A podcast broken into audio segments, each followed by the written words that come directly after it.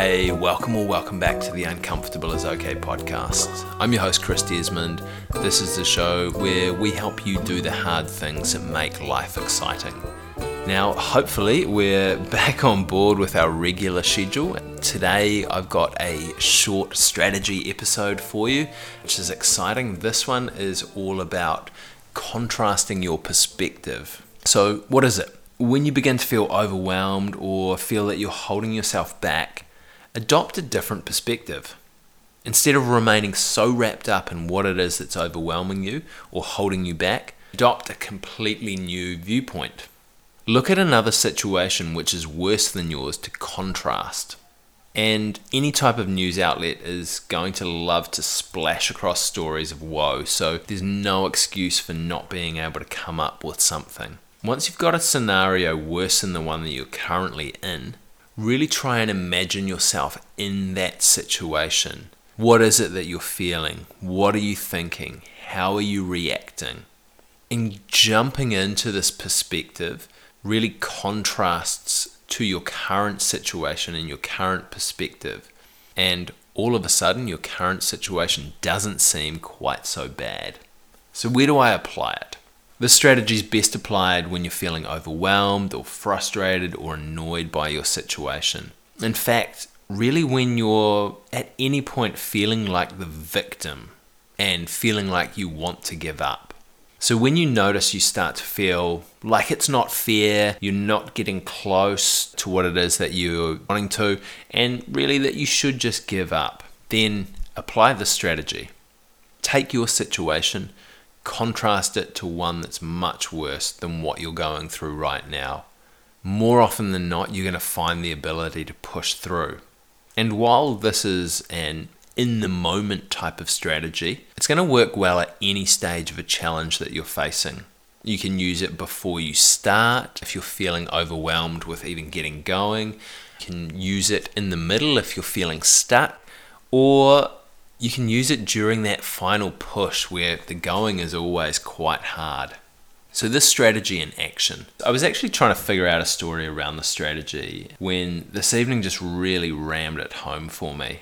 I'd been wanting to finish off writing this tonight and recording it, but then the baby wouldn't go to sleep. I turned the oven on to defrost instead of bake and didn't realize for ages, so dinner was late. Then the handle of the rubbish bag broke as I was taking out the trash. And sorry, Maury, it was a plastic rubbish bag. And really, I was just starting to feel like everything was against me, and then I should just throw in the towel for the night. But then I thought, hold up. I could be a podcast editor in hospital for dengue fever in Bangladesh. And boom, all of a sudden, my situation didn't really seem so bad. So here I am after writing this episode out, sitting down and recording it. And actually, a story that I really love about the strategy is from a guy who I'm really into his content at the moment. Some of you may have heard of Gary Vaynerchuk. If you haven't, worthwhile looking him up. But people often ask him how he gets through the tough stuff. And his response is really great. And it's also a really great example of this strategy. And he says, I imagine that I wake up and one of the 11 people that I really truly care about is dead. I really get into it and feel all the feelings and experience the reactions. Then, whatever difficulty that I'm going through pales in comparison, and I realize that it doesn't really matter and I can just work my way through it. So, why does this work? Our thought patterns sometimes get stuck in a repetitive cycle of only looking at the negative aspects of a situation. We have a bias towards negative information, and it's why we've been successful as a species by staying away from the things that are potentially threatening to ourselves. But this focus on the negative wraps us up, and we start to lose our sense of agency of the situation all the negative wears us down and we feel that we don't have the capacity to push forwards. Imagining yourself in a much worse situation reframes this information for you. You contrast the negative in that situation to the negative in your situation, and all of a sudden, your situation seems much more insignificant. You can feel how hard it is for someone else, then your problems start to look a little bit easier. And while I was researching this, I stumbled across a really fascinating recent study that looks at how changing our perspective shows up on a functional MRI scan. So people answered questions from their own perspective or the perspective of a character, either Romeo or Juliet.